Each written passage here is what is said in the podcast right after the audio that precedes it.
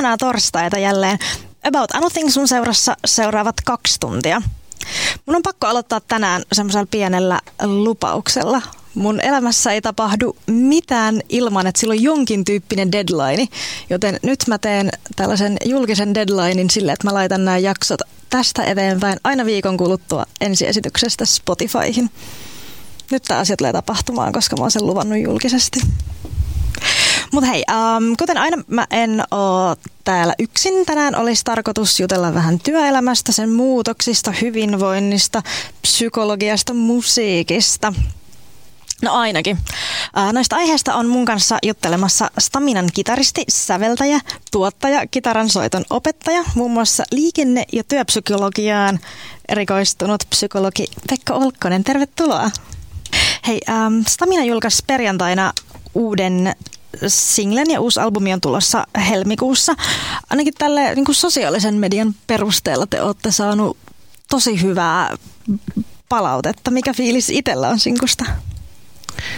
No oikein hyvä, että tosiaan yllättävän nopeasti se nyt on saatu ihmisille kuunneltavaksi, kun vasta, tai tuntuu, että vasta oltiin siellä studiossa tuossa marraskuussa. Ja, ja tota, hyvä, että saatiin tämmöinen maisteinen, mikä aika hyvin kuvaa levyä, että aika raakaa energiaa ja tuntuu uppoavan ihmisiin kuin veitsivoihin, että, että hyvin otettu vastaan. Että käsittääkseni kaikki palaute, mitä on nähnyt, niin on ollut, ollut positiivista.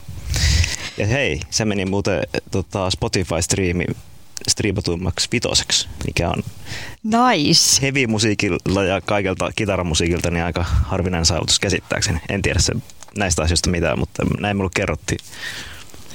Okei. Okay. Tota, mikä fiilis on ollut tehdä levyä, kun sanotaan, että, että viime vuonna tuli ihan muutama keikka peruttua ja nyt on niin kuin ehkä riski, että sama voi käydä uudestaan?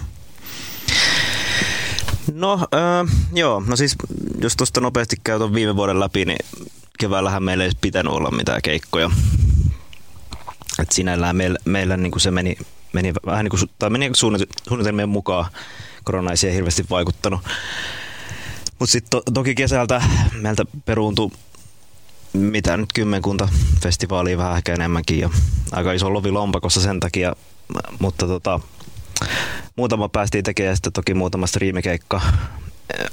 Ja oikeastaan ainoa, mihin, mihin se meille nyt sitten vaikutti, totta kai meillä oli suunnitelmat, oli tehdä uusi levy viime vuoden aikana ja näin, niin äh, kun mä olisi pitänyt ruveta treenaamaan sitä materiaalia, mitä nyt oli syntynyt tässä taas muutaman vuoden aikana, niin, niin olikin, uudemman rajat oli kiinni, eli mä en päässyt bänditreeneihin, kun me treenataan edelleen siellä Lemillä, mistä bändi on lähtöisin, niin, niin tota, meidän piti ensimmäisen kerran tässä bändihistorian aikana tehdä soittovideoita toisillemme niistä kappaleista. Et kotona soitettiin läppäri edessä kappaleet ja esiteltiin riffit ja sitten niin kuin laitettiin YouTubeen ja linkit, linkit tuota muille soittajille, että opetelkaa tästä, että kun nyt ei pääse treenaamaan. Niin. Ja sitten tietysti kun rajat aukesi, niin sitten päästiin, päästiin höylää sitä matskuun, mikä on kuitenkin se meidän juttu, että me tehdään niin kuin kimpassa kaikki sovitukset niin kuin ihan perinteisesti treenikämpällä. Mutta toki tästä oli semmoinen hyöty myös, että nyt meillä on joku tallenne niistä kappaleista, että miten ne oikeasti soittaa. Koska tämä tuppaa myös unohtumaan tässä, kun taas on studiosta muutama kuukausi aikaa, niin ei niitä muista kunnolla, että mitä siellä tuli tehty. Ja asiat muuttuu siihen asti, kunnes, kunnes se on äänitetty se kappale. Mikä fiilis on tehdä musiikkia niin kuin etänä? Kai se on tätä päivää. Minusta tuntuu, että monet, tai niin kuin useimmat bändit nykyään tekee noin. Että okay. Sitä kuulee tosi usein, että että ei me olla kertaakaan soittu näitä kimpas näitä kappaleita ja sitten mennään studioon suoraan. Että jokainen vaan opettelee sen oman, oman osuutensa niin hyvin. Et niin kai nykybändit toimii, mutta meillä on aika tällaista perinteistä bändisoittoa. Okei. Okay. He kuunnellaan tähän väliin Sirkkeli.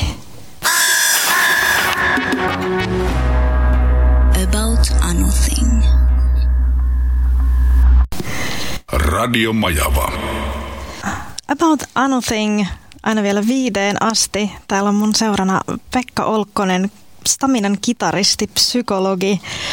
Tota, tälle psykologina, jos analysoit itseäsi niin kuin muusikkona, niin mikä, mikä fiilis ja mi- miten te bändinä tai sinä kitaristina te bändinä otitte vastaan sen, että, että hei, että nyt voi oikeasti tulla niin kuin no just sitten niin kuin kävi, että kesältä lähtee festarikeikat ja miten te otitte sen vastaan? Miten sä otit sen vastaan? Ähm, no joo, tota, totta kai siis se, se oli niinku ikävä, ikävä juttu ja taloudellisesti ja festareiden soittaminen, soittaminen aina hauska, mutta festarit ylipäätään tai niinku erityisesti festarit, koska on kesä ja lämmintä ja ihmiset hyvällä tuulella ja isot yleisöt ja, ja toki ei se ole mikään salaisuus, että niistä myös maksetaan vähän paremmin kuin keikkaliksusta, koska on enemmän yleisöä ja enemmän niitä lippuja myydään. Et, et tota, kyllä se sellainen tietysti alkoi pahalta näyttää, et, et, mutta toisaalta sitten taas tämä on kaikille sama tilanne, niin ei tässä nyt valittaa. Ja me ollaan oltu sellainen onnekkaita, että kaikki meidän bändit, bändin jäsenet on saanut niin kuin, tukea tähän tilanteeseen, että ollaan, ollaan haettu ja ollaan muutama tuki, tuki saatukin. Eli ei ole ihan tyhjän päälle sitten kuitenkaan jääty, vaikka siinä tulot sitten menikin. Pitikö siinä tehdä jotain hengitysharjoituksia ja lähteä sateeseen juoksemaan ja no tota, ei, ei varsinaisesti. Et, et, et, tota, Tämä on ollut muutenkin toi viime vuosi niin aika semmoista rauhoittumisen aikaa, että, että sitten sen, sen vaan otti vastaan sellaisena kuin se on, että eihän sille mitään voi, niin, niin ei sitä auta murehtia, keskittyy niihin asioihin, mihin, mihin voi vaikuttaa. Okei. Okay. Mites nyt sitten, onko tuosta opittu, mm, tai onko tuosta jäänyt käteen jotain sellaista, mitä nyt niinku sit tulevaa kevättä ja niinku uuden levyn promoa varten voisi niinku hyödyntää? Ää, ai keikkatauosta. Tai, tai, tai sitten kokemuksesta, että et, et näin voi käydä, että et oikeasti meiltä voidaan viedä niinku niin, käytännössä elinkeino. Niin, no niin. ei ehkä voi sanoa noin, mutta kärjistäen. No joo, totta. Niin, no ehkä, ehkä se on opettanut sen, että ei nyt voi oikein luottaa mihinkään, kun ei, ei kukaan tiedä, miten tämä homma tästä etenee, että miten nopeasti se jengi, jengi rokotetaan ja, ja miten, milloin sitten päässään soittamaan. Että, että mulla on tietysti se toive on, että, että päästäisiin edes jollain, jollain tavalla niin kuin soittaa ne keikat. Et striimihommat ei välttämättä ole meidän, meidän bändin juttu, mutta et jos siellä on vaikka kymmenen ihmistä katsomassa, niin se olisi jo, se olisi jo riittävä. Et, et sitten mun, mun mielestä ne voisi tehdä ne keikat. Et, et tehdään sitten vaikka useampi keikka ja pienemmällä porukalla, jos se niin kuin menee säännösten mukaan niin kuin pitää. Et, et sellainen, että se on turvallista ja että päästä, päästä soittamaan, niin se olisi se tärkein juttu. Mutta live mieluummin kuin striimaus? Joo, kyllä se, me tosiaan kaksi, kaksi niitä striimikekkoja tehtiin, niin on se kyllä aika, aika urpo se olo olla siellä lavalla ja heilua siellä ketään, ketään muuta kuin kameramiehet katsomassa. Et. Miltä se tuntuu esittää ilman, että siellä on niin kuin kukaan kyllä antamassa siitä, mitään? Kyllä sitä puuttuu tosi paljon. On se sitä vuorovaikutusta kuitenkin aina halusta ei, niin sen yleisön kanssa, niin se, se kun siitä jää pois, niin sitten siitä puuttuukin aika paljon. Pitääkö sitä tai sanotaan näin, että jos tämmöinen striimihomma tehtäisiin, niin sitten se olisi varmaan järkevämpi tehdä tällä treenikämpä hengessä, että mennään vaikka jokin studio soittamaan tai sitten sinne meidän treenikämpälle ja sieltä ei edes yritetä esiintyä. Niin se, se olisi ehkä sellainen meidän bändille sopivampi ja luontevampi. Joo, no kun mä just meinasin tota, kysyä, tota, että, että onko se sitten vaan niinku sitä, että, että sitä pitää yrittää jotenkin visualisoida, että tuolla nyt on niitä ihmisiä, että tulee esiinnyttyä eikä niinkään soitettua yksinään tai pelkästään soitettua. Joo, joo, siis totta kai siinä täytyy niinku tavallaan kuvitella, että se olisi tavallinen keikka ja niinku päästä siihen keikkamoodiin. Että totta kai sit, kun siellä on lava ja valot, niin on, on siinä jotain samaa tietenkin, mutta, mutta sitten kun se yleisö puuttuu, niin siinä ei ole mitään sitä vuorovaikutusta. Että vaikka siellä olisi mikä, mikä tota screeni, mihin tulisi kysymyksiä ja näin, niin ei se kuitenkaan ole sama. Ei se ole sama. Mutta vaan niin tosta mielen toi niin se, että et ei esiinny, vaan oikeasti vaan laulaa tai soittaa. Mä oon ollut baarissa duunissa ja siellä kun oot laittamassa baaria valmiiksi ja siellä on bändi tekemässä soundcheckia, niin se on välillä jotenkin niin ihana katsoa, kun nähnyt niin kuin ihania naislaulajia esimerkiksi, sille, että ne vaan, niin kuin, ne vaan laulaa sille, että, että ne ei ole missään esiintymisvaatteissa, ei esiintymismeikeissä. Niillä on joku niin kuin virttynyt villapaita ja maiharit jalassa ja tukka miten sattuu. Ja sitten ne on jotenkin niin kuin sitten puuttuu se semmoinen niin kuin esiintyminen. Niin, niin, kyllä, kyllä. Siinä on jotain aitoa. Niin totta kai. Voi se aitous olla siinä lavallakin. To- to- toki, toki, mutta, mutta siinä on niin kuin, niin, siinä pääsee mun mielestä eri tavalla lähelle sitä. Ja sitten toki myöskään kun yleisössä ei ole kuin, niin kuin ehkä minä ja yksi toinen baarimikko laittamassa niin baaria Se on yksityiskeikka sitten. Se on just Onko niitä muuten pyydetty tässä? On niitä jo vuosien varrella tullut ja hää, hääkeikkapyyntöjä ja muita, mutta minusta tuntuu, että me ollaan aina laittu semmoinen hintalappu, että sit kukaan ei ole suostunut. että tota, sinällä en mentiin. Olisiko sitten meidän juttu? Ehkä pitäisi pistää joku tanssibändi erikseen pystyyn ja käydä hoitaa ne keikat. Salanimellä? Niin, en tiedä.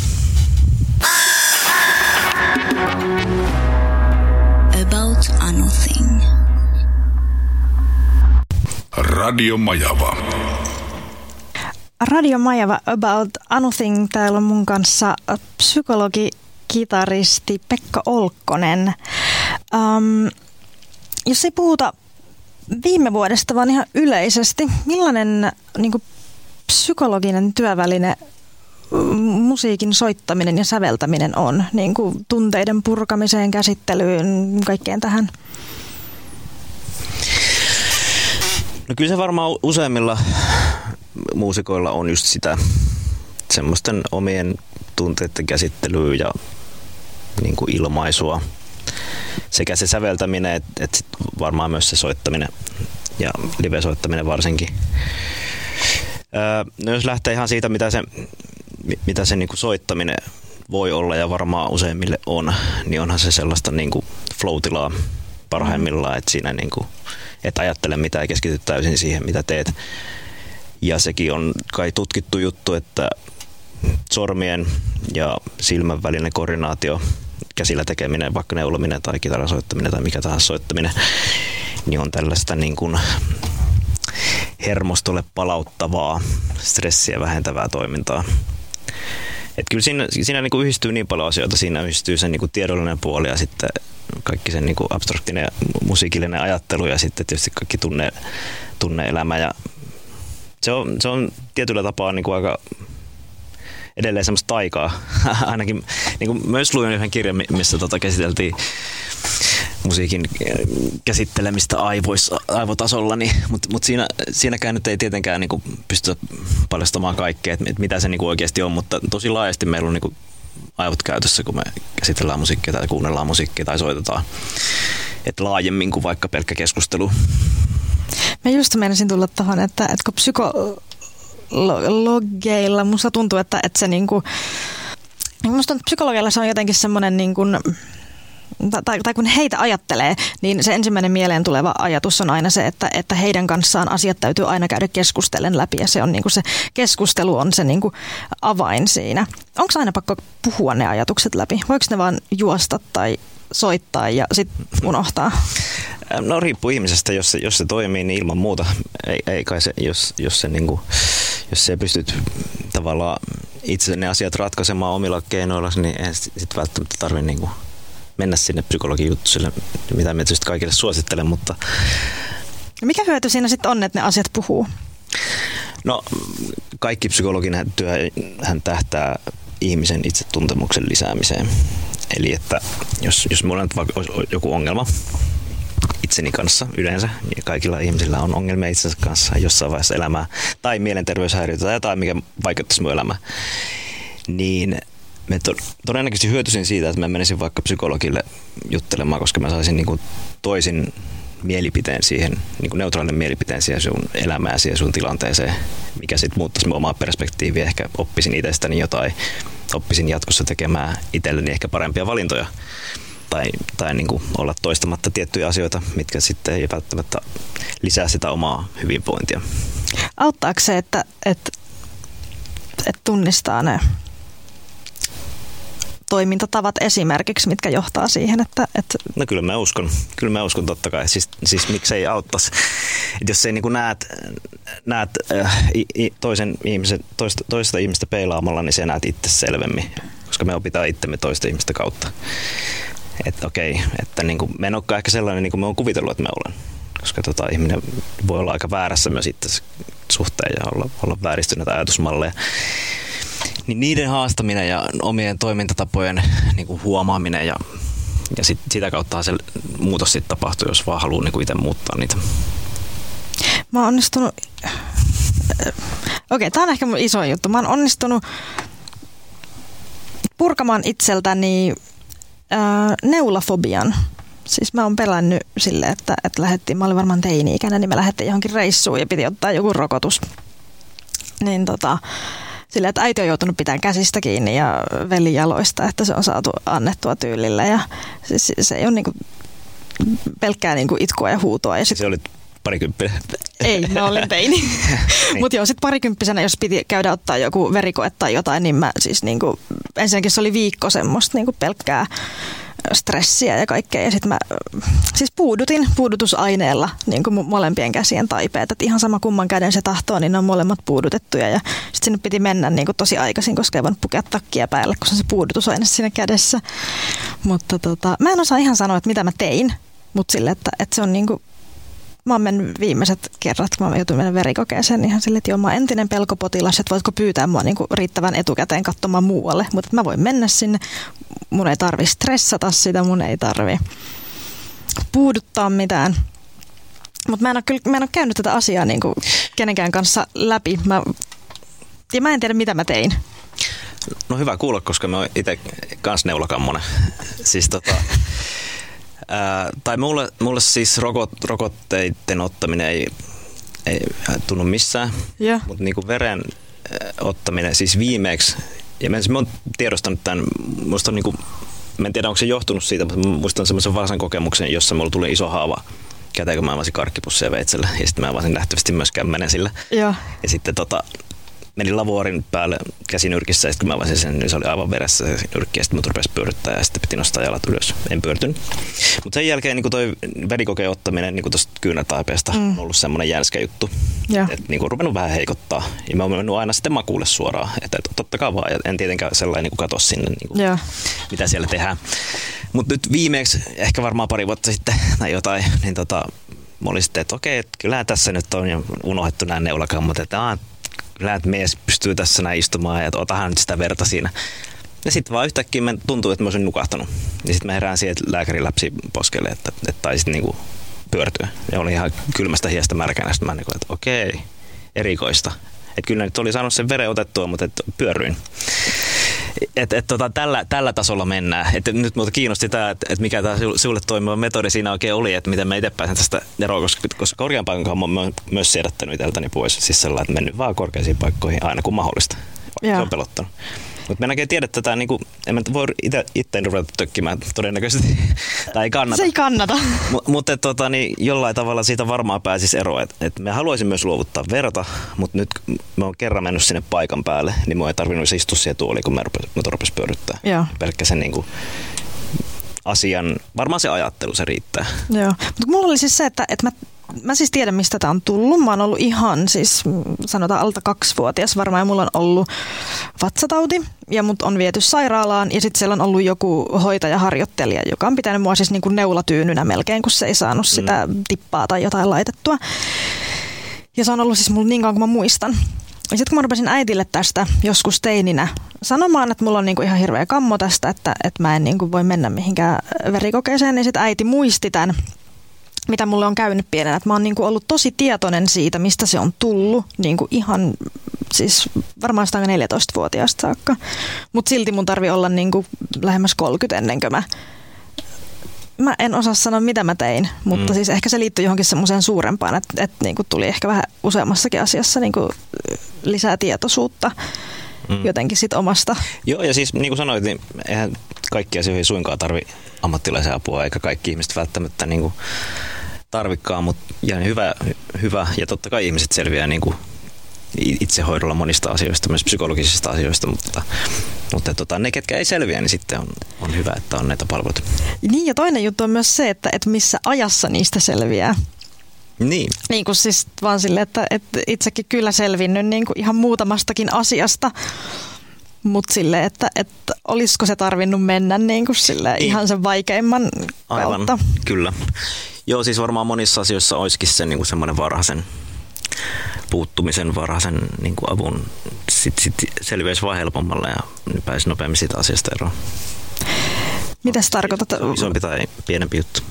Mikä on varhaisen puuttumisen malli? Onko se sitä, Tai- että tai niinku- niinku itse hakemaan vai se, että, että Niin. joku sanoisi sulle, että hei, että, että, niinku, että nyt meepä No, tosta? no siinä varmaan niin tullaan just siihen, että että jos päästäisiin siitä eroa, että tällä niin kuin mielenterveysasioilla, mielenterveysongelmilla on semmoinen stigma, mistä, tai ne on vähän semmoisia tabuja, että niistä ei oikein kukaan välttämättä, tai no nykyään onneksi enemmän puhutaan, mutta, mutta niistä vähän vaietaan ja niitä yritetään piilotella ja salalla.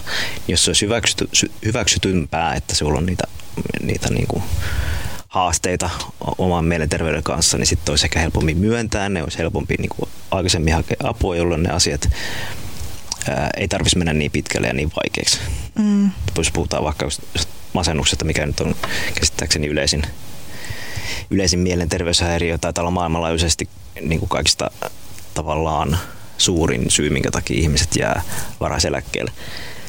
Niin tota, ää, si, siinäkin, jos me päästäisiin aikaisemmin tavallaan väliin siihen, päästäisiin aikaisemmin siihen, sinne hoito, hoitoon, mikä, mikä tota, on sitten lääkehoitoa tai tai keskusteluapua. Jos ne on molemmat, niin se pitäisi olla kaikista tehokasta. Niin tota, aika paljon säästettäisiin säästy, säästyttäisi inhimilliseltä kärsimykseltä ihan maailmanlaajuisesti.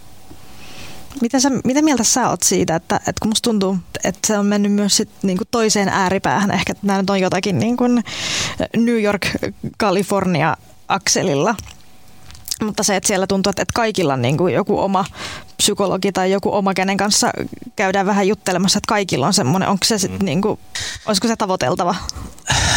No siis minusta se on ainakin aika hyvää kehitystä, että, että jopa tällaista mallia on joskus väläytelty, että, että esimerkiksi niin kuin työterveyteen pitäisi kuulua joka vuosi vuosittainen niin kuin psykologin kanssa juttelu. Vähän sama kuin käyt hammastarkastuksessa, niin käytäisiin niin kuin jokainen, olisi sellainen velvollisuus mennä niin psykologin juttu silleen, että kävisi vähän niin kuin elämäntilannetta läpi ja mi- miten menee.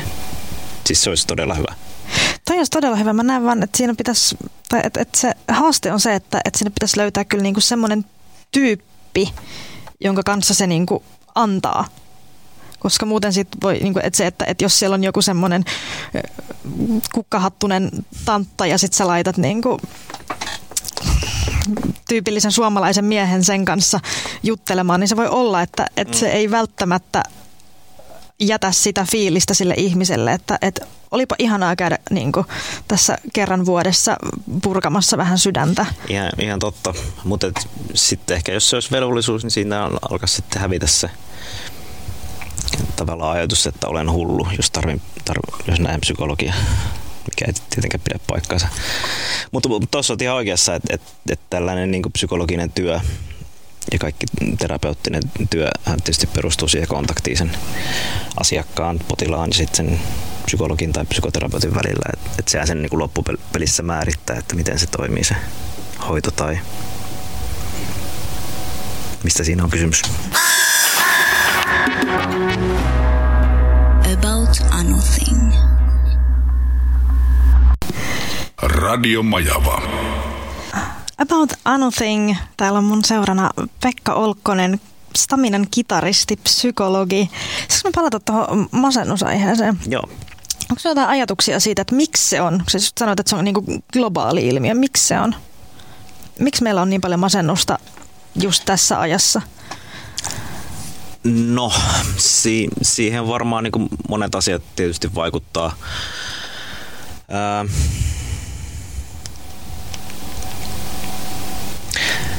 No ehkä, ehkä tällainen yksilökeskeinen kulttuuri, yhteiskunta voisi vaikuttaa siihen, että ihmiset jää aika yksinään. Ja tänä aikana on aika helppo vertailla niin kuin sosiaalisesti itseään muihin. Siinäkin voi tuntea semmoista muutta. Siis mä just... Ää, muuttuva maailma, isot muutokset voi altistaa niin kuin mielenterveyden häiriöille siis on varmaan niin kuin paljon paljon syitä. Mutta just kun puhuit tuosta äh, vertaamisesta, mitä mm. sanaa sä käytit? Niin, niin, niin, niin sosiaalista vertailua, että koska tota, me eletään aika paljon päivittäistä elämässä tuolta, tuolla internetissä ja somemaailmassa, niin sitten se on aika helppo verrata itseään muihin. Siis kun mä just koittanut, se on aika epäreilua. Mä oon koittanut miettiä niinku omaa elämää sillä, että jos miettii vaikka niinku itseäni yläasteella – niin mä pystyin verrata itseäni niin kuin oman luokkani kauneimpaan tyttöön tai koko koulun kauneimpaan tyttöön tai sitten mä voin katsoa lehdestä ja sitten siellä on joku Pamela Anderson Baywatch bikineissä tai jotain. Mutta se oli sitten niinku about siinä. Niinku, tavallaan se toinen niinku, ääripää oli jotenkin, niinku, että se oli niin tavoittamattomissa, mm. että et ei, to, ei, to, ei tohon voi oikeastaan edes verrata. No okei, oli siinä välissä sitten joku nylon beat, mm. mutta niinku, käytännössä oli siinä. Ja sitten taas kun miettii, että mitä se on nyt, niin sulla on mm. joka paikka täynnä, niin kuin, jos sä avaat internetin, Mä menisin sanoa, että, että on sitä varmaan muuallakin. No joo, mutta mainokset nyt on ollut oikeasti aina. Se ei ole ehkä muuttunut niinkään. Mutta se, että, että se on internetissä tai se on sosiaalisessa mediassa ja se on se paikka, mihin me mennään heti, kun meillä on niin kuin, a, bussi tulee 50 sekunnin päästä. No okei, okay, mä avaan. Kyllä. Joo, ja siis no tietysti niin kuin tämmöisiä, jos joku ihminen masentuu, niin siihen vaikuttaa sen koko henkilöhistoria ihan lapsuudesta asti.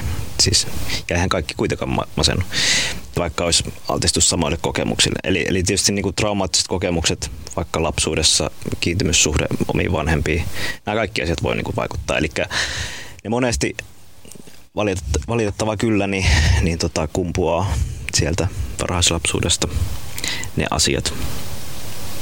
Mutta, mutta niin kuin sanottu, tämä tämmöinen niin kuin vaativa, vaativa niin kuin nykyelämä, se, että jäädään yksinään, koska tämä, on, tämä, niin kuin, tämä varmasti monilla vaikuttaa siihen, että me jäädään niiden asioiden kanssa yksinään. Ei ehkä on niitä, kenelle niistä voisi puhua, tai ehkä uskalleta niistä puhua, niin sen takia ne asiat saa niin järkyttävät mittakaavat sun päässä, vaikka asia ei oikeasti olisi niin kun se, saa sieltä toiselta ihmiseltä sitä perspektiiviä, että, että, että itse asiassa tämä onkin aika pikkujuttu tai että tämä onkin aika yleistä, että aika moni tästä kärsii, että minussa ei ole mitään vialla. Mutta niin kuin sanottu, nämä on monimutkaisia asioita, ne, ne, ne voi johtua niin monista asioista, mutta yleensä siellä on jotain henkilöhistoriassa ikäviä tapahtumia. Että voi vaikuttaa se, että, että meillä on käytännössä loputon määrä vaihtoehtoja. Meillä on vaihtoehtoja, mitä harrastaa, mitä kouluttautua. Meillä on kaikki maailman musiikki, mitä kuunnella. Meillä on niin kuin, siis kaikki maailman leffat Netflixin ja HBOn kautta sillä, että meillä on niin kuin, se, mitä sä haluat syödä, niin kuin ihan sama, mistä me puhutaan, niin meillä on niin paljon vaihtoehtoja, että se uuvuttaa. Mm, se vaikeuttaa sitä valintaa. Voiko sä nähdä, että silloin joku Totta kai. vaikutus? Totta kai. Ja siis varmaan niin kuin nuorilla ihmisillä niin kaikki ihan se, että mihin koulu hakee, mihin menee töihin, niin se voi olla, voi olla tosi vaikeaa niin kuin ylipäätään. Ja mikä taas sitten tulee siihen, että ei välttämättä oikein tiedetä, millainen olla ei välttämättä tunneta itse, ei välttämättä osata niin kuin tehdä niitä oikeita valintoja sitten omalla kohdalla. Jep. Mikä on ihan fine, kun niin kuin on nuoria näin. Tietysti tai vaikka vähän vanhempikin. Mutta et, me on toiminut ammatinvalintapsykologina, niin siellä, siellä aika paljon näitä asioita tietysti käytiin myös nuorten kanssa. Ja se on aika semmoinen yleisyvä ohje, että, että ota selvää asioista, niin se voi selkeyttää niitä omia ajatuksia, että, että vaikka joku ala, että millaista se nyt sitten oikeasti on ja millaista se koulu on ja millaista se työelämä on, mihin mahdollisesti siitä sitten valmistuu. Ja sitten se voi olla monien, monien kohdalla se on se raaka, että kokeillaan tuota. Jos se ei toimi, sitten kokeillaan tuota seuraa. Jos se ei toimi, kokeillaan seuraavaa. Että totta kai se niin nykypäivänä myös mahdollistaa niin kuin asioiden kokeilemisen, kunnes se löytyy sitten ehkä toivottavasti se oma juttu. About Anything. Radio Majava. Radio Majava About Anything jutellaan Pekka Olkkosen kanssa psykologiasta, työpsykologiasta. Tota, me mentiin äsken vähän tuohon ammatinvalinta psykologiaan. Tota, miten lähdetään etsimään ihmiselle ammattia? Jos on jos mä olisin tullut sun vastaanotolle ää, lukiossa, niin mä olisin sanonut, että, että mulla ei ole mitään käristystä. Että mulla on vähän joku ajatus siitä, millainen ihminen mä oon, mutta se mitä mä haluan tehdä, niin ei mitään. Miten, miten sä lähdet tuollaisen niin ihmisen kanssa eteenpäin? No äh, varmaan keskustelemaan, keskustelemaan siis usko täällä, niin näilläkin asioilla voi olla merkitystä esimerkiksi mitä omat vanhemmat tekee tai, tai mitä, mitä vaikka sisarukset tekee tai tällä näin. Mutta joo, et varmaan ensimmäisenä kävi siinä sun jotain, niin kuin, jos sulla on lapsuudessa jotain haaveammatteja ja niin kuin vähän, että mistä ne on tullut ja, ja mitä, mitä, mitä sä niin haluat minkälaista työtä sä haluaisit tehdä, minkälaisia ominaisuuksia siinä työssä mahdollisesti olisi. Olisiko se yksinään tekemistä, olisiko se tiimityötä niin kuin, ja olisiko se käsillä tekemistä, mitä vaan lähteä niin kuin vähän rajaamaan sitä.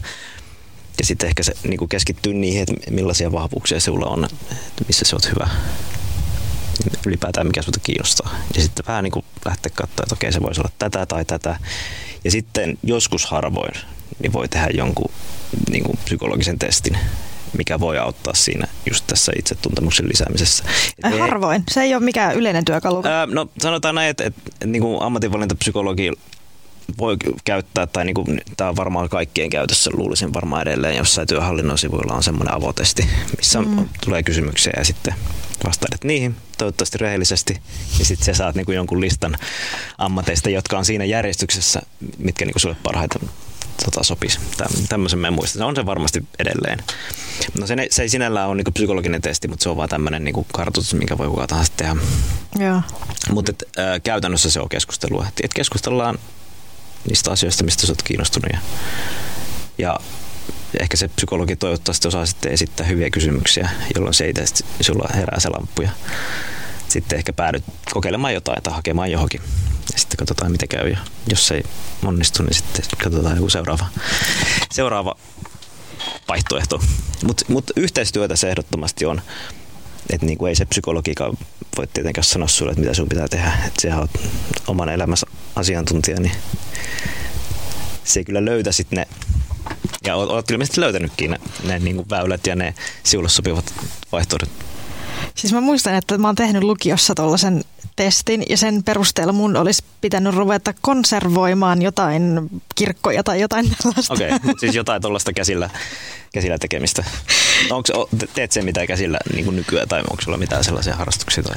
Uh, mähän siis menin sitten lukion jälkeen, tota, mä sain idean, että joo, että mä haluan olla muotitoimittaja. Sitten okay. mä opiskelin ensin kaksi vuotta vaatetusalaa, mä oon siis yhdeltä ammatiltani pukuompelia. Okei. Okay. Ja sitten mä ajattelin, että mä haluan muotitoimittaa, että selkeä mä lähden opiskelemaan journalismia. Sitten mä opiskelin sitä ehkä viikon, jonka jälkeen mä olin silleen, että, että eihän niinku, ei muotitoimittaja ole mikään toimittaja. Että eihän se saa oikeasti, niinku, että nehän oikeasti rahamäärää, miten mm. niinku, no niin, you got my point. Ei silloin niinku mitään tekemistä. Sitten mä ajattelin, että mä haluan olla toimittaja. No sitten mä opiskelin sitä ja mä vielä teinkin sitä jonkun aikaa, mutta se oli semmoinen Mä jotenkin olin semmoisessa kuplassa, että mä jotenkin sain toteuttaa sitä, mitä mä niin kuin näin oikeaksi niin kuin yhdessä työpaikassa. Sitten kun mä muuttamisen, tai siis niin kuin muutin takaisin Helsinkiä ja jouduin ruveta tekemään sit niin kuin samaa duunia muissa paikoissa, niin sitten mä tajusin, että, että ei sitä ole olemassakaan, mitä mä niin kuin opiskelin, tai mitä mä luulin opiskelevan, niin mitä mä luulin, että mä rupean tekemään. Mm. Ja sitten mä tein tällaisen varmaan niin kuin jokaisen tota, työpsykologin ja kaikkien unelmatempun, että mä irtisanoin itseni joka paikasta, niin kuin siis ää, mä tein siis muutakin duunia kuin sitä toimittajahommaa, mutta mä niin kuin lopetin kaikki toimittajan hommat, kaikki niin kuin sivuhommat, mitä mä niin kuin silloin tein. Mä olisin, että jotain kyllä tulee vastaan.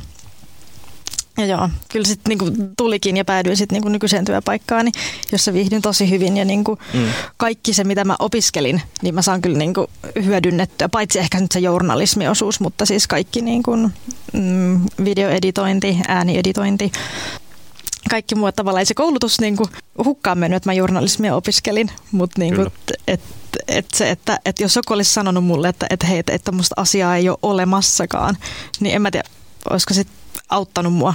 No ehkä se olisi välttänyt mut siltä niin kuin pettymyksen tunteelta, että että mä niin kuin herään joku päivä silleen, että, että eihän sitä oikeasti ole olemassakaan, että mitä hemmettiä. Mm. Mutta ehkä se oli ihan tärkeä juttu käydä, jos olet päätynyt nyt siihen semmoiseen mielekkääseen työhön. Ja totta kai, kun tässä puhuttiin siitä, että pitäisi kokeilla eri aloja, niin totta kai kannattaa myös kokeilla eri työpaikkoja, koska ne, se työ voi olla, sama työ voi olla eri paikassa aika erilaista koska se kuitenkin aina tehdään ihmisten kanssa. Jep. Niin se, että eri paikoissa on erilaisia ihmisiä. About a nothing. Radio Majava. Hei, About Anything uh, Radiomajavassa jutellaan psykologi kitaristi Pekka Olkkosen kanssa. Stamina on ollut kasassa yli 20 vuotta, 96 Juu. lähtien. Sulla on ollut niinku sama, käytännössä sama työpaikka siitä lähtien. Miten, miten mä muotoilen tämän? Millainen porukka teillä on, että se oikeasti niinku on voinut jatkua vuodesta 96 lähtien ja teillä niinku homma toimii? Millainen se porukka on? Mitä se vaatii? No, erittäin hyvä kysymys, koska se varmaan se meidän henkilökemia on sen niin kuin kaiken avain, miksi, miksi se on jatkunut näin, näin pitkään, miksi meillä on edelleen hauskaa tehdä musiikkia yhdessä. Se perustuu siihen, että meillä on hyvin veljelliset välit. Ollaan niin kuin tosi läheisiä muutenkin ja me oltiin niin kuin kavereita ennen kuin me perustettiin se bändi. Eli lähtökohta oli sinällään jo aika hyvä. Ja sitten tietysti tässä näin vuosien varrella jokaiselle on aika selkeät roolit siinä muotoutunut ja niin kuin meidän se työympäristö niin sanotusti on hyvin niin kuin psykologisesti turvallinen, eli kaikkia kuunnellaan, kaikki saa heittää hullumpia ideoita, kaikkea kokeillaan ja kukaan ei niin kuin siitä yritä niin kuin egoilla liikaa, että tämä on minun kappale ja nyt, nyt pitäisi tehdä niin kuin minä päätän, vaan hyvin demokraattisesti tehdään kaikki päätökset myös niin kuin No sanotaan, että tällä että kun me yhdessä sovitetaan kappaleita, niin kyllä me nyt päädytään yleensä siihen, mikä niin kuin toimii parhaiten kappaleen kannalta, että ei siinä, siinä niin kuin, ää, niin. Että tota, et kaikkea kokeillaan, kaikki saa heittää villimpiä ideoita, se on niin kuin semmoista, semmoista leikkimistä tietyllä tapaa. Ja niin, siihen se perustuu. Ja me ollaan niin kuin yllättävän hyvin sellainen hitsauduttu yhteen, että, että jopa niin kuin musiikillisesti niin me ollaan aika samaa mieltä kyllä sitten kuitenkin niistä asioista. Esimerkiksi niistä, että mitkä biisit päätyy levylle, kun nytkin tota, oli useampikin demobiisi, mi- mistä olisi voinut lähteä niin kuin sit treenaamaan, mutta sitten kun niin kuin kriittisesti yhdessä niitä kuunnellaan, niin kyllä toi nippu nyt sit, mikä levylle päätyi, niin oli se paras, paras tota, kymmenen biisiä, mitä, mistä saadaan paras mahdollinen niin kuin Stamina-albumi tällä hetkellä. Voisiko Hyrde kirjoittaa jotkut sellaiset lyriikat, että sä voisit sanoa, tai niin kuin, että sä, niin kuin sinä psykologina voisit olla sitä mieltä, että, että, että tollaista tekstiä ei voi laittaa ulos? En usko, koska tota, kyseessä on kuitenkin aika fiksu mies. Myös niin kuin tällä psykologisesti kirjoittaa niin kuin hyvin, hyvin niin kuin psykologisista asioista ja, ja tietysti hän on myös suuri taiteilija, joten hänellä on täys vapaus ilmaista itseään niin kuin miten haluaa, niin en, en ikinä menisi siihen väliin. Se on joskus kysynyt jostain, että onko tämä niin kuin, pystyttekö te niin kuin tavallaan seisomaan tämän jonkun jutun takana tai näin. En mä edes muista, mistä siinä oli kysymys, mutta sitten oli vaan sellainen, että, niin kuin, että hei, se kirjoitetaan lyrikat, että niin kuin en tule puuttumaan näihin, että en me myöskään koe, että ihmiset välttämättä niin kuin ajattelee, että, että me ajattelisin, että kun eihän se ole minun kirjoittamaa tekstiä. Että mä toki soitan siinä bändissä, mutta, mutta niin kuin, se voi periaatteessa kyllä niin kuin ihan kirjoittaa mistä haluaa. Ja se on ihan fine. Niin, se- mutta silloin, silloin se on vapaus tehdä, tehdä ja niin kuin se tietää, että se, se saa, sai näin tehdä, että ei, ei me niin kuin tulla siihen niin väliin sanomaan sille, että ei näin voi sanoa, tai jos se haluaa tehdä, niin sitten se haluaa tehdä. Ja, jos, hän jos, se, niin, niin, jos se sopii siihen biisiin vielä, niin avot siihen. Onko sulla ollut ikinä haasteita sovittaa psykologin ja rokkarin ammattia uraa yhteen? On. Totta kai. Siis, no, siis mä valmistuin Helsingin yliopistosta 2008. Sitten mä olin sen jälkeen, olin neljä vuotta psykologina, pari vuotta puolustusvoimilla maanpuolustuskorkeakoulussa. Tehtiin niin psykologisia henkilöarviointeja puolustusvoimille kaikenlaista mielenkiintoista erikoisryhmiä, erikoisryhmien valintaa, noita hävittäjälentäjiä ja, ja sitten myös muita noita ilmailupuolen valintoja muun muassa. Ja tota, sitten sen jälkeen oli pari vuotta tosiaan ammatinvalintapsykologina Itiksessä työelinkeinotoimistossa. Tykkäsin kyllä molemmista tosi paljon siis. Työt, työt oli erittäin miele, mielekkäitä, mutta sitten tässä bändi on kuitenkin ollut jatkuvasti rinnalla ja vienyt enemmän aikaa koko ajan. Niin sitten mä oon niin 84 psykologina teen vaativaa työtä ja sitten on viikonloput keikalla, niin ei siinä jää sitten hirveästi vapaa-päiviä, eli ei oikeastaan yhtään vapaa-päivä viikossa. Niin sellaista elämää, vaikka tekee jatkuvasti asioita, mistä niin kuin nauttii, mitkä on niin kuin intohimoa sekä psykologia että musiikki, niin ei sitä oikein hirveän, hirveän kauan kukaan kestä. Et siinä kyllä niin kuin tulee ihmisen rajat vastaan. Niin jopa siinä neljän vuoden aikana, mitä mä niin kuin tein, että mä olin niin kuin jatkuvasti ihan päivätöissä ja sitten muusikkona, niin niin tota, kyllä me siinä jo, vaikka oli siinä kuplassa ja vaikka niin oli siinä, että tämähän on ihan normaali, että näin eletään, niin jotenkin takaraivossa oli semmoinen olo, että ei tätä nyt voi hirveän kauan jatkaa. Ja sitten tota, mulla on loppumääräaikainen työsoppari siellä ammatinvalintapsykologina ja sitten en vaan hakenut, hakenut seuraavia hommia. Pistin oman firma pystyyn ja nyt mulla on tuo psykologitara ollut tuossa seitsemän vuotta. Eli mä halusin vaan niin kuin helpomman sivu, sivutyön sille, sille niin kuin bändihommalle, koska nyt tuntuu, että on aika keskittyä musiikkiin. Että me vaan kuin toimii psykologina sitten vähän vanhempanakin. että et muusikkona en, en no, no miksei, mutta tota, tein tämmöisen valinnan. Ja itse asiassa nyt viime vuonna niin mä oon nyt sitten ensimmäisen kerran taas palannut psykologitöihin, että mulla on etävastaanotto kotona. Mä oon yksityinen ammatinharjoittaja. Mikä muuten äh, sai sut alun perin kiinnostumaan just psykologin ammatista? No joo, siis totta kai muuta kiinnosti myös musiikki hirveästi ja on kiinnostunut ihan lapsesta asti. Ja 11-vuotiaana aloin soittaa kitaraa ja melkein vähän sen jälkeen perustettiin toi bändi. Mutta mä en koskaan kuvitellut, että musta tulee niinku ammattimuusikkoa. Että et, et, et, tota, se ei ollut sellainen niinku todennäköistä. Et, et totta kai oli aina sitä mieltä, että on hyvä, hyvä bändi ja niin kuin näin, näin mutta, mutta se jossain vaiheessa näytti silleen, että eipä meistä kukaan kyllä tule kuulemaan, kuulemaan niin kuin sen laajemmin. Mutta tota, sitten kävi näin, että bändi saikin levytyssoppari ja siitä se melkein sitten lähtikin. Eli musta tuli niinku ammattimuusikko vähän vahingossa, niin totta kai siinä on niinku ollut sit aina tiedostanut sen, että pitää niinku hommata se oikea ammatti. Ja sitten ei muuta niinku psyko, tai niinku lukion jälkeen niin kiinnostunut mikään muu, niin sitten oli aika sellainen helppo, helppo hakea. Tai sitten tänne Helsinkiin ja pääsin, pääsin opiskelemaan ja e, ei ole kyllä sitä tarvinnut katua. Et, et jos, jos mun pitäisi, pitäisi niin sanoa, että käsi, kädet menis poikki ja en voisi kitaraa enää soittaa, niin kyllä mä ihan tyytyväisenä sitten toisin psykologina, että, että se on niinku tällainen näistä ihan tavallisista töistä niin varmasti mielekkäin paras vaihtoehto. Mutta sä opetat myös kitaran soittoa. Joo.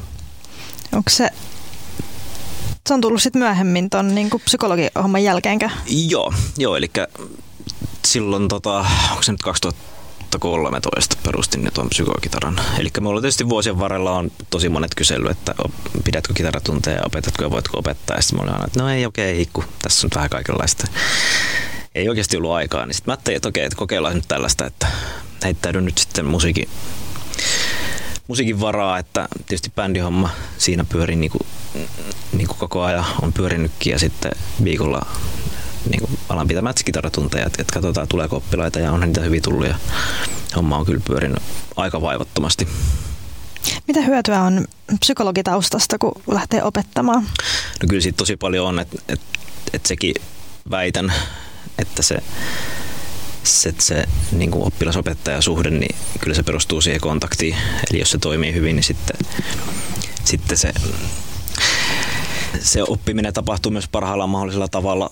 Ja tietysti sen, että ymmärtää, että ihmiset on erilaisia, osaa, osaa ottaa vastaan erilaisia ihmisiä ja ymmärtää sen, että ihmiset oppii myös eri tavalla asioita. Eli kyllä siitä paljon hyötyä on. Ja on siinä, siinä on sellaisia terapeuttisia ele- elementtejä. Ainahan siinä puhutaan muustakin kuin pelkästään kitarasoitosta, mutta ei siinä suinkaan mitään hoitotyötä ole. About Anything. Radio Majava. Radio Majava About Anything vielä viiteen asti. Tota, jutellaan Staminan kitaristipsykologi Pekka Olkkosen kanssa. Sä sanoit tuossa, eilen kun me puhuttiin puhelimessa nopeasti, niin sä sanoit, että sä oot kiinnostunut tämmöisistä niin kuin tietoisuusasioista about vuosi sitten. Mikä sut sai kiinnostumaan? Mikä, mikä sua veti niin kuin siihen suuntaan? Mm, no sinällähän näin nyt ei ole mitään sellaisia uusia juttuja, että, että kyllä meillä niin kuin, jo silloin kun mä olin ammatinvalintapsykologina, niin meillä oli muutamia mindfulness-harjoituksia tehtiin siellä ja niin käsiteltiin jo tätä tämmöistä tietoista läsnäoloa ja niin kuin mikä ja meditaatiota. Eli, eli nämä asiat tietysti niin kuin liittyy, liittyy toisiinsa vahvasti ja ne on niin kuin vanhoja asioita, mistä nyt ehkä sitten ihmiset on ruvennut puhumaan enemmän. En tiedä, onko tämä koronatilanne tähän vaikuttanut vai ylipäätään tämä hektinen maailma, että ihmisillä on tarve sitten pysähtyä,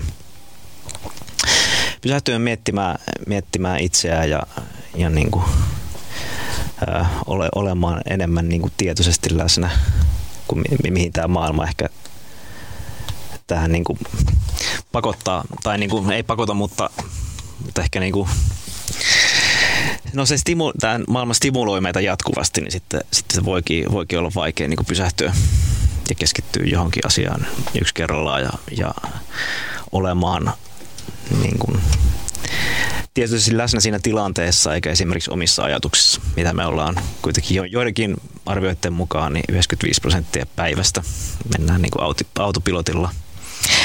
Eli, eli, eli ollaan ajatuksissamme niin sanotusti. Okei, okay, kuulijoille siis mikä on autopilotti ja miten me sellaiseen päädytään? Ää, no käytännössä ää, puhutaan ali, alitajunnasta. Eli kaikki niin kuin tavat, tavat, rutiinit, mitä meillä on. Et, et asiat, mitä me tehdään, miten me tehdään ne asiat, ajatukset, mitä me ajatellaan. Me ajatellaan yleensä hyvin sam- sama, samanlaisia ajatuksia päivästä toiseen. Eli se on se meidän niin autopilotti, mikä tietysti on niin kuin helpottaa elämää. Eli se kuormittaa aivoja vähemmän, kun me ei tarvitse keskittyä siihen, mitä me tehdään, että me vaan tehdään vanhasta muistista. Mä oon kuullut hyvin usein, kun on puhuttu autopilotista, niin mä oon kuullut tämmöisen vertauksen, että et, tota, niinku huomio siitä, että et sä oot ajanut autolla jonkun tutun reitin, sanotaan jonkun työmatkan tai kauppareissun tai jotain. Ja sit sä pääset siihen kaupan pihaan tai työpaikan pihaan – ja sitten sä oot sille, että sä et pysty palauttamaan mieleen mitään asiaa, mitä siinä matkalla tapahtui. Pysähdyinkö mä punaisiin liikennevaloihin? Ää, tuliko siellä autoja vastaan? Eikö tullut? Et jos niinku, jos ei mikään ole pysäyttänyt sitä, että, että matkalle ei tapahtunut mitään erikoista, niin siellä ei ole mitään, mihin pystyisi varsinaisesti palata. Aivan, joo. Tämä on erittäin hyvä esimerkki. Esimerkki, mitä kyllä usein just käytetään kuvaamaan sitä. Että, ja tietysti se on niin kuin hyvä asia, eli se vapauttaa sitten meidät mahdollisesti ajattelemaan jotain muuta tai ratkaisemaan esimerkiksi jotain ongelmia, niin mihin se tarvii niin enemmän aivokapasiteettia. Mikä se down, kääntöpuoli, downside? No jos me ollaan niin kuin jatkuvasti siellä autopilotilla, niin sitten me, me tota, tehdään jatkuvasti samoja asioita, ehkä toistaan samoja virheitä, joten me ollaan aika jumissa sen elämän kanssa tai voi tuntua sille. Kun meillä sitten taas oikeasti meillä on joka hetki niin kuin mahdollisuus tehdä uusia valintoja, jos me vaan pysähdytään tietoisesti niin kuin vaikka kuulostelemaan itteen, itteemme. Että totta kai niin kuin, se autopilotti on niin kuin hyödyllistä, se helpottaa elämää ja tuo turvaa, pitää meidät niin kuin turvassa. Siihen se perustuu. Mutta myös estää sitten niin kuin uusien asioiden, vaikka uusien tapojen opettelun tai niin kuin asioiden muuttamisen. Mutta käytännössä me, niin jos me vaan pysäytään, niin ollaan tietysti läsnä, niin voidaan aina tehdä uusia valintoja, jos niin halutaan. Jos joku sai nyt tosta kiinni tosta, että et, ei hemmetti, että mä oon muuten just tommonen vaikka autokuski, että mikä on se semmoinen, niin että, että miten sä lähdet purkaan tuollaista autopilottimodeja sun arjessa tai työmatkassa? No, äh, niin. No, no siis tää on sinällään aika yksinkertaista selittää tavallaan, mitä, mitä mä niinku itse ajattelen sillä niinku tietoisella läsnäololla, on se, että jos me keskitytään siihen asiaan, on se sitten triviaali joku ihan mikä tahansa asia, vaikka hampaiden pesu, niin jos me keskitytään siihen, niin kuin sellainen, eikä ajatella mitään muuta, niin me varmaan myös nautitaan siitä asiasta enemmän ja me myös tehdään se paljon paremmin. Eli kaikista asioista saa niin kuin enemmän irti, jos, siihen, jos se keskityt siihen, mitä sä teet. Olet tietysti läsnä siinä tilanteessa, etkä esimerkiksi ajattele jotain muuta asiaa. Tai, tai vaikka syöminen on toinen hyvä esimerkki. Jos sä niin kuin vaan koko ajan mietit jotain muuta ja syöt nopeasti sen asian, niin, niin, ootko sä nauttinut siitä? Tai, niin kuin, tai vaikka jos sä oot jonkun ihmisen seurassa, jos et sä keskity kuuntelemaan sitä, mitä se sanoo aidosti, niin, niin tota, sehän on niin kuin, sille, sillä on vähemmän merkitystä. Sille varmaan myös sille toiselle, koska se kokee, että se et ole kuunnellut sitä. Jep, jep. Mutta mut siis tä, tällaista näin. Ja sitten, että mitä se, niin se tietoisuus on? No se on sitä, että ei olla niissä ajatuksissa, vaan ollaan siinä hetkessä. Ja totta kai se, eihän se tarkoita myös sitä, että pitäisi ajatella yhtään mitään. Et sitähän se niin kuin kaikki meditaatiokin on. Et, et mä olen myös alkanut meditoimaan viime vuonna, mikä on ollut, ollut sellainen hauskaa, hauskaa, tota, hauskaa kokeilua. Ää, Hei, jos joku on nyt kuulija, joka ei tiedä, mitä tarkoittaa meditaatio, mitä siinä tehdään, mikä se on? Joo, no siinä ei oikeastaan tarvitse tehdä mitään. Tämä on vähän niin kuin sellainen, mä itse koen sen, sen niin, että siinä, sitä ei niin kuin tavallaan voi tehdä väärin. Et, et se on sitä, se voit tehdä sitä niin kuin paikallaan tai se voit niin kuin vaikka kä- kävellä luonnossa ja niin kuin, se perustuu siihen, että se tietoisesti kiinnität huomioon aisteihin, siihen mitä sä näet, mitä sä kuulet, mitä sä tunnet ja, ja vaikka esimerkiksi omaa hengitykset. Hengityksen kautta ää, se on oikeastaan ainut, ainut asia, mihin me voidaan niin kehossa sellainen suoraan vaikuttaa, mikä vaikuttaa meidän vireystilaan ja hermostoon.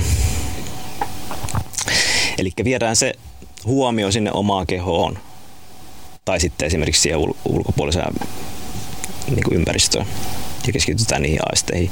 Ja ää, tavallaan niin kuin yritetään ehkä olla niin kuin ajattelematta mitä. Että se ei ole mahdollista, että ei olisi pitkiä aikoja eikä tulisi yhtä ajatusta.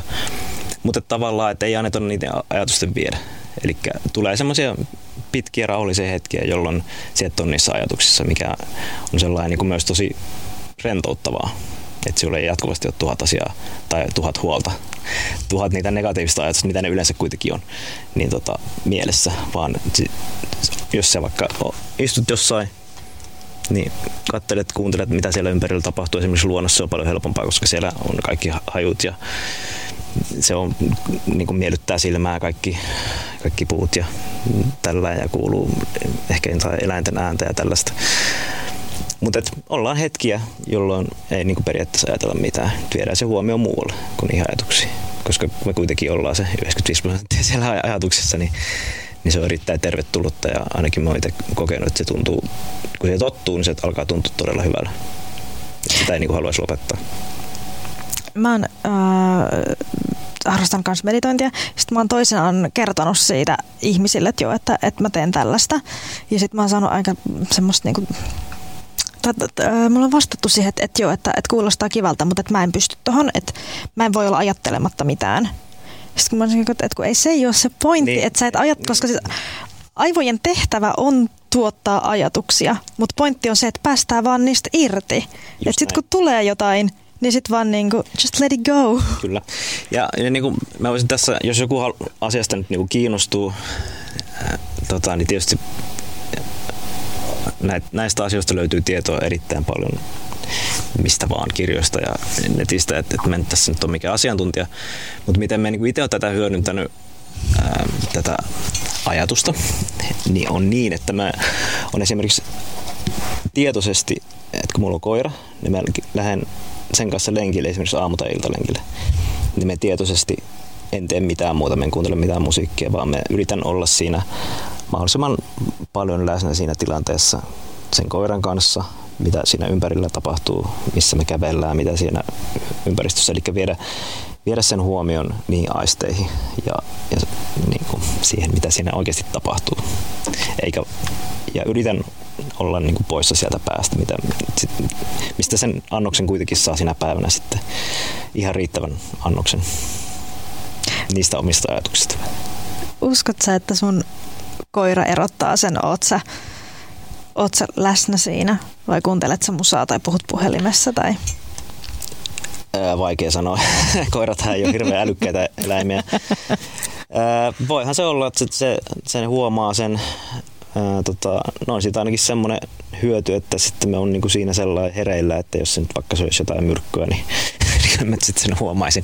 Tai niinku, niin, no kyllä mä myös väitän, että me saan niistä lenkeistä enemmän irti. Siis me saan niistä enemmän, kun me keskityn siihen, kun että mä menisin autopilotilla. Varmaan se koirakin. Koska mä väitän, että mun koira kyllä, niin kuin, että, että jos mun huomio, sanotaan vaikka, että mun lenkkikaveri ja mun huomio on ihan muualla, niin se kyllä perseilee.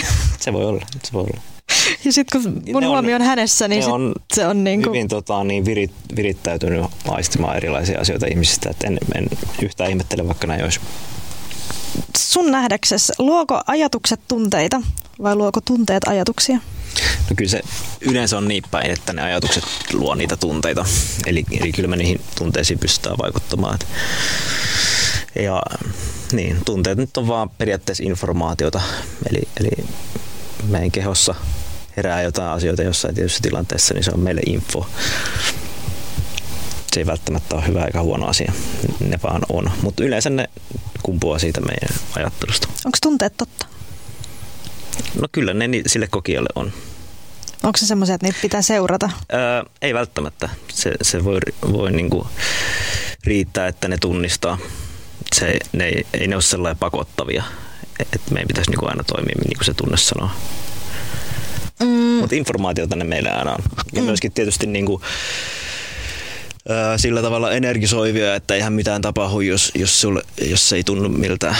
Niin sitten se, et tee asioita, jos, jos siihen ei liity jotain tunnetta. On se sitten positiivinen tai negatiivinen. Niin, että mennään jotain kohti tai jostain, pyrkiä jostain niin. pois. Eli, eli siitä saa sen energian siihen toimintaan. Ja ehkä myös motivaatio. Niin, kyllä. Noista tunteiden noudattaa, tunteiden seuraamisesta tuli mieleen, sä olit myös jakanut Facebookiin tämmöisen postauksen liittyen äh, siihen, että, että miten ihminen voi niin kuin aikuisena olla tavallaan sille niin kuin, että hän voi olla itse aikuinen itselleen. Joo, Joo eli, eli niin kuin voidaan ajatella, että ihmisessä, tai niin, näin mä ainakin itse ajattelen, että, että munkin sisällä edelleen elää se pikkupekka, semmoinen niin kuin, se lapsi, joka me on joskus ollut. Kyllä se edelleen mulla on sisällä, koska mä oon sama ihminen. Niin tota, se, että voi vaan nyt niin kuin aikuisena voi toimia itselleen tavallaan niin kuin sinä semmoisena rakastavana, hyväksyvänä vanhempana, niin se on myös ihan niin kuin hyvä ja, ja toimiva niin kuin tämmöinen malli. Eli, eli tota, Mitä se tarkoittaa? Se tarkoittaa esimerkiksi sitä, että oot, oot niin kuin, armollinen itsesi kohtaan, niin kuin tunnet tämmöistä itsemyötätuntoa. Elikkä, ja hyväksyt itse sellaisena kuin se oot. Eli, eli tota, ää, no lähinnä no, hyvä esimerkki on se, että ei vaadi itseltään liikoja.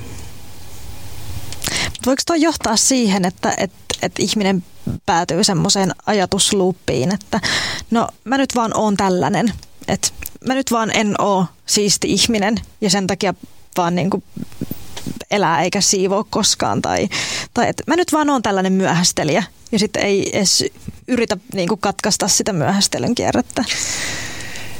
Ää, niin, no mutta jos se ihminen kokee, että et se ei niin kuin hänen elämänsä millään tavalla niin kuin tai elämänlaatu heikennä, niin, niin ehkä se, siihen ei sitten ole sitä motivaatiota muuttaa, mutta jos jatkuvasti myöhästelee, niin kyllä sitten varmaan sitten joku antaa palautetta, että tämä ei ole hirveän kohteliasta, että, että pitäisikö tämä muuttaa, milloin ihminen sitten voi saada sen, sen sysäyksen ja miettiä sitä asiaa vähän tarkemmin. Mutta, mutta ei kai jos, jos ihminen on tyytyväinen johonkin huonoon tai niin, kuin niin sanotusti huonoon puoleen itsessään, niin ei kai se sitä muuta. Tämä niin. täytyy itse haluta muuttua, jos haluaa haluaa muuttaa itseään. Ja se tässä just niin kuin, se tavallaan paradoksi onkin, että kun ainoa, kenen se oikeastaan voit vaikuttaa, ketä se voit muuttaa, on oma itse.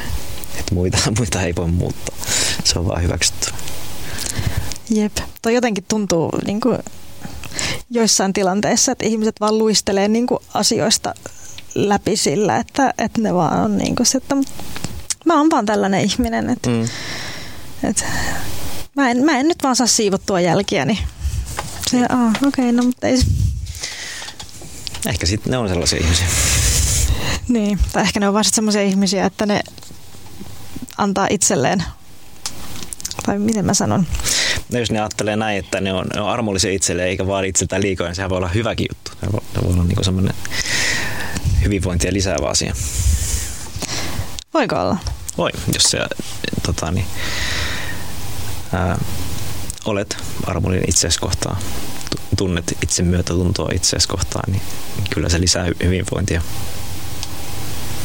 Mutta, mutta tämä nyt ehkä ei toimi tähän, tähän esimerkkiin. No ei välttämättä. Oletko sä joutunut olla aikuinen itsellesi tässä viimeisen vuoden aikana? No kyllä varmaan, varmaan jollain, jossain mielessä, että, että esimerkiksi se, että tekee, tekee pieniä lupauksia itselleen, jotka, josta sitten pitää, pitää kiinni. Et Esimerkiksi niin toinen, mä sanoin tämän, tämän tota, tietoisen, tietoiset koiralenkit, niin tota, toinen juttu, mitä nyt tässä ottanut tavaksi, tai opetellut tämmöisen tavallaan ehkä uuden rutiinin, niin että mä teen kotiruokaa kerran viikossa. Eli sekin on semmoinen niin tarpeeksi pieni tavoite, että, että mä pystyn pitämään sen joka viikko. Että mä joka viikko teen jotain terveellistä kotiruokaa. Ja tota, mä oon pitänyt siitä kiinni. Se on, se on kun pitää, pitää itselleen tehtyjä lupauksia, niin se lisää sitä niin kuin luottamusta itseensä. Jep, ja tuossa myös niin kuin, mun mielestä just se, että, että se on niin pieni se lupaus, että sen pystyy oikeasti toteuttaa. Mm, koska mä oon myös yrittänyt tehdä toisinaan asioita niin kuin, tai muutoksia omassa elämässä sille, että, että vedetään jotenkin kaikki kerralla Mm. Se Uusiksi. harvoin, harvoin toimii. Et pienillä, pienillä muutoksilla ja sitten sit se vaan niin täytyy, täytyy vaan vastustaa sitä alitajuntaa eikä palata niihin vanhoihin, vanhoihin tapoihin. Ja, ja sitten kun sen vähän aikaa toistaa, niin niistä tulee niitä uusia tapoja. Eli jos sä vaan toistat tietyn määrän jotain asioita, niin siitä tulee uusi rutiini, jolloin se sitten niin kuin menee niin kuin vähän niin kuin itsestään. Niin sitten kun se on rutiini, niin sun ei tarvitse tehdä tietoista päätöstä, että teetkö Juuri- sä jonkun juuri asian. näin. Mä aloitin tuossa joku aika sitten tota, Venäjän opiskelun. Hmm. Sitten mulla oli vähän semmoinen fiilis, että, että tää saattaa niinku kosahtaa siihen, että mä oon aluksi super innostunut ja opiskelen paljon. Ja sitten jossain kohtaa se vaan niinku droppaa. Niin mä loin itselleni tavan, että, että aina kun mä matkustan julkisilla, mä opiskelen siis sovelluksen. Mulla on kirjat myös, mutta niinku se mitä mä teen joka päivä on se sovelluksen kautta. Niin joka kerta kun mä matkustan julkisilla, niin mä teen sieltä ainakin yhden semmoisen Mm, kyllä. tehtävän. Ja nyt Joo. se on niinku kaksi vuotta jatkunut joka päivä. Kyllä, hyvä. Joo, siis minäkin opiskellut Venäjää lukiossa ja kirjoittanutkin. Oikeasti? Se on kyllä jo unohtunut, mutta, mutta jotain, jotain muista. Varmaan aakkoset suunnilleen muista edelleen. Ja sä olit jakanut myös juttua rajoista. Siis Mhm. niin kuin sitä, että miten asetetaan rajoja. Mitä on rajojen asettaminen? Ihan niin kuin, mistä me lähdetään? No ne voi olla mitä tahansa sun niin kuin aikaan ja energiaan liittyviä asioita, eli se on, voi tavallaan kiteyttää siihen, että opitaan sanomaan ei. Ja opitaan ehkä kuuntelemaan itsensä, että, itseään siinä, että haluuko aina tehdä niitä asioita, mitä sitten lupautuu tekemään, vai pitäisikö sitten joskus niin kuin osata kieltäytyä ja, ja niin kuin miettiä vaikka sitä omaa jaksamista. Et koska joku ihminen, tai niin kuin, jos ihminen sanoo aina kyllä ja suostuu kaikkeen, mitä häneltä pyydetään, niin, niin tota, sitten siinä kyllä uupuu, että eihän sitä kukaan jaksa. Plus, että sitten jää ne, teke, ne asiat tekemättä, mitä oikeasti haluaisi tehdä. Eli kyllä se on niin kuin se tärkeä, erittäin tärkeä taito, mitä itsekin ehkä tässä joutunut, joutunut opettelemaan kantapää kautta. Mutta joo, siis hyväksymään sen, että ihmiset voi pahoittaa mieltä, jos ei kieltäydyt jostain. Mutta se on niin tärkeää sitten sen, sen kannalta, että kuuntelet ittees. Mutta ne voi olla ihan mitä tahansa. Koskeeko toi myös äh, sitä, että miten, niin kuin, miten mä äh, haluan esimerkiksi, että mua kohdellaan? Totta kai. Totta kai. On ne sitten niinku fyysisiä rajoja tai, tai henkisiä tai, tai mitä vaan. Sitä, että sinulla on aina, aina niinku mahdollisuus tavallaan kieltäytyä tai, tai niinku olla tekemättä jotain tai niinku hyväksy, hyväksymättä jotain. Fyysisiä rajoja tai henkisiä rajoja aikaan tai energiaan liittyviä asioita.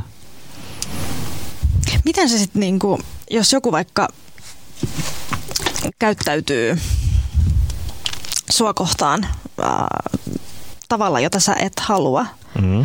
niin mit, mitä sä teet siinä?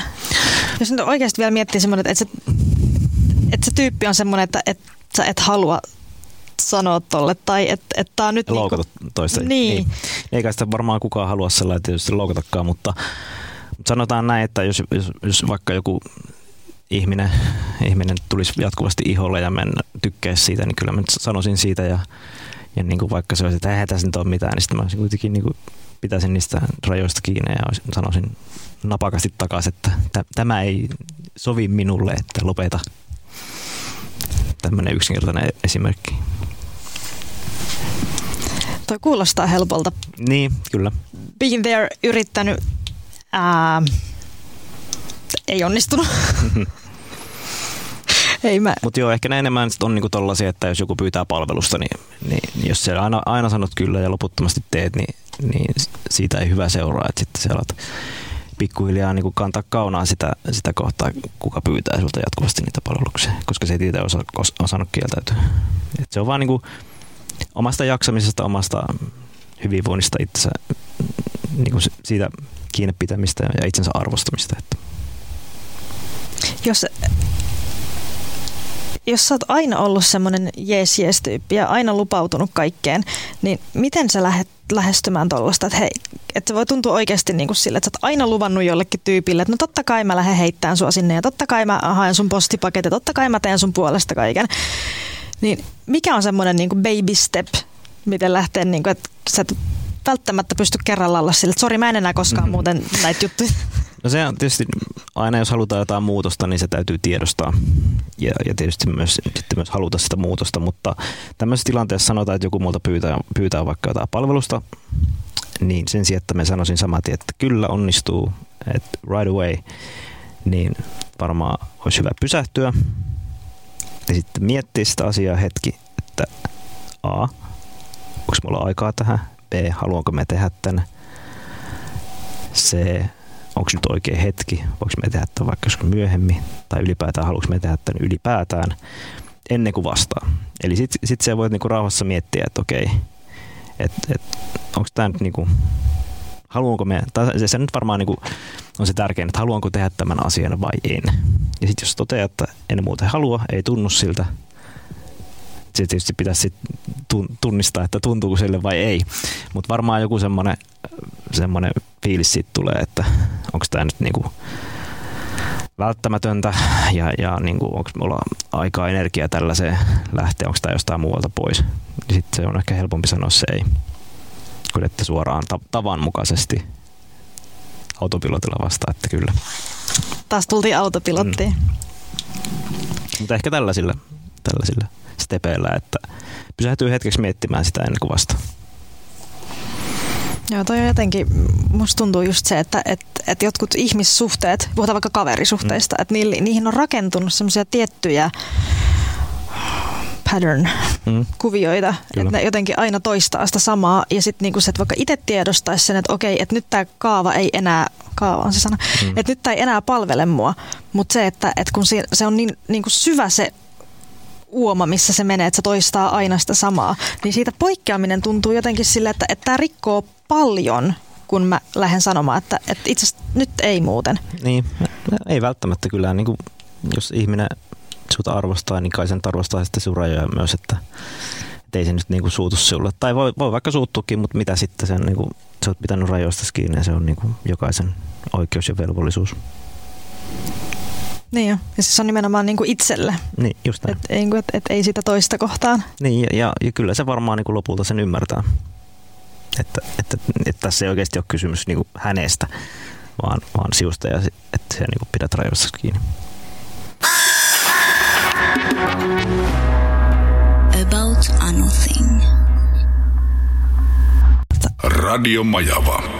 About Anything vielä hetken.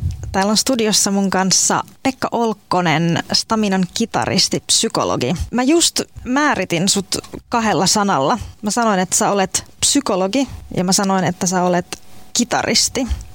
Psykologin näkökulmasta, millainen, onko toi niinku hyvä vai huono tapa, että, että, että ihminen alkaa miettiä itsestään vaikka, että minä olen lääkäri, minä olen kasvissyöjä, sillä että minä en syö kasvisruokaa, vaan minä olen kasvissyöjä. Minä en soita kitaraa, vaan minä olen kitaristi. On, No, kai se nyt tässä, jos mä mietin vaikka psykologin nimikettä, niin kyllähän se, niin kuin, se on mun ammatti-identiteetti.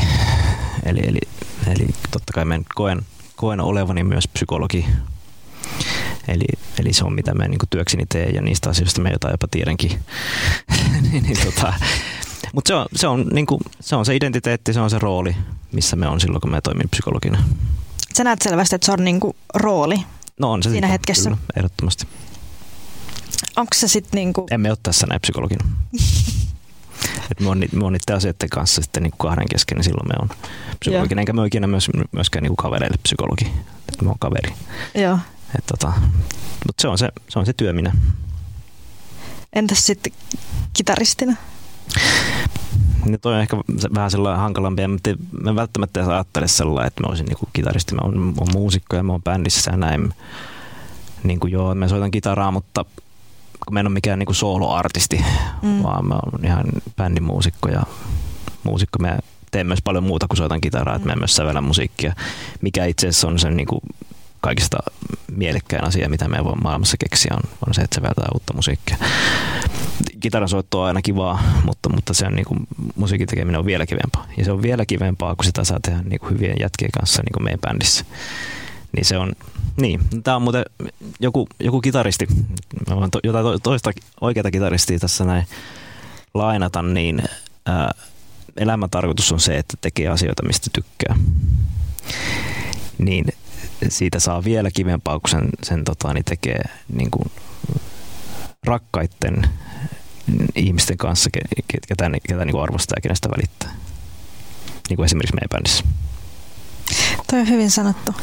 Voiko toi kääntyä itseään vastaan, jos, jos nyt ei puhuta susta, vaan puhutaan niin kuin yleisesti, että, että jos ihminen niin kuin jotenkin ottaa jonkun tuommoisen roolin ja niin kuin alkaa rakentaa itseään niin kuin ainoastaan sen kautta, että on jotain. No joo, no varmasti, jos se, jos se on joku tommonen niin julkinen, julkinen rooli. En, en mä tiedä, siis, siis varmaan joo, jos jotenkin niin kuin ajattelee, että tämmöinen mun pitäisi olla ja sitten ei kuitenkaan oikeasti ole, niin kai siinä jo- jonkinlaisen ristiriidan kanssa sitten elellään. Ja tällä tietysti mulla on ehkä, ehkä siinä mielessäkin niin kuin parempi tilanne, että en ole niin kuin esimerkiksi pelkästään muusikko, koska sit jos niin kuin nämä musahommat jotenkin loppus tai kävisi jotain, niin sitten mä olisin niin kuin tyhjän päällä, että se oman arvostuksen tunne ei niin kuin tuu yhdestä lähteestä, se ei tule siitä musiikista, vaan että tietysti mä oon myös psykologia ja tietysti paljon muutakin. Jep, mä itse asiassa meinasin tulla tuohon, että, että jos vaikka niinku, niinku musahommat loppuisi, koska mä löysin, tämä on siis äh, Soundilehden, sä oot sanonut Soundilehdelle Mhm. 2014 ehkä, että stamina on elämäni tärkein henkisen pääoman lähde, lähde, itseilmaisun kanava ja väylä tunteiden käsittelemiseen ja purkamiseen. Hmm. Niin mitä jos kä- kävisi niin, että, että niinku yhtäkkiä bändin pojat sanois, että, että me pan- laitetaan nyt Meillä on parempi kitaristi tiedossa. niin, niin sille, että, että olisiko sulla niinku paikkaa, mihin siirtää toi niinku kaikki niinku, niinku arvostuksen lähde ja tommonen. Hyvä kysymys. No sitä ei nyt tietysti tässä tarvinnut vielä hirveästi testata, mutta sen me tiedän, että se musiikin tekeminen, sitä me en lopettaisi. Soittamista en lopettaisi. Totta kai se, sitä samanlaista niin kuin huomiota arvostusta ei välttämättä sitten saisi, mitä nyt tässä niin kuin bändin ohella tulee. Mutta tota, kyllä me uskon, että mä sen, sen ka- kanssa kyllä sit pärjäisin varmasti, että, että tota, keksisin sitten jotain muuta tai perustaisin jonkun muun bändin. En, en tiedä, ei, ei ole tarvinnut tämmöistä miettiä.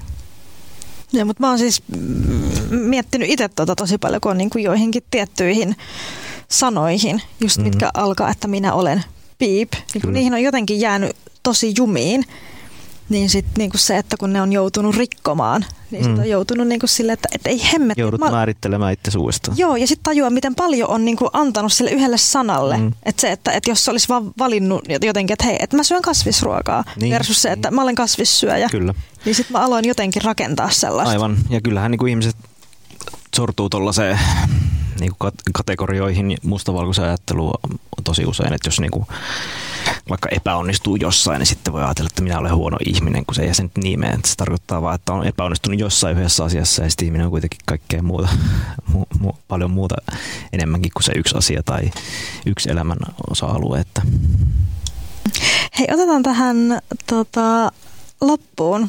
Sulla on joku ähm, biisi mielessä. Otetaan ihan loppuun sun toive. Tää tulee nyt ihan puskista, mutta siis ja se johtuu pelkästään siitä, koska mä elin tässä tänä aamulla tänne päin. Kuuntelin radiota, en muista mitä kanavaa, niin sieltä tuli, äh, se on ehkä Phil Collinsin soolomatsku, tai sitten se on Genesiksen biisi, se I Can Dance. Mä kuuntelin sitä, että, että heitto, että tässä on kyllä nerokas biisi. Siis niinku, ei ole heviä, ei ole niinku mitään, mitä ehkä multa odotetaan, mutta, mutta musta siinä on jotain niinku hauskaa siinä Saudin maailmassa, plus että sit se sanoma on aika sellainen hauska, että en nyt osaa mitään. Hei tämän jälkeen, jos joku haluaa tulla sun kitaratunneille tai sun psykologin vastaanotolle, niin mistä sut saa kiinni? Öö, joo, somesta löytyy psykokitara, löytyy myös nettisivut ja sitten tietysti löytyy myös psykologi Pekka Olkkonen Instagramista ja Facebookista. Sitä kautta kun ottaa yhteyttä, niin asiat järjestyy. Sut löytää sieltä. Hei, tämän viikon About Anything oli tässä. Ensi viikolla mulla on tulossa Wushen Company Antti Silvennoinen. Puhutaan Peking Oopperasta. Radio Majava.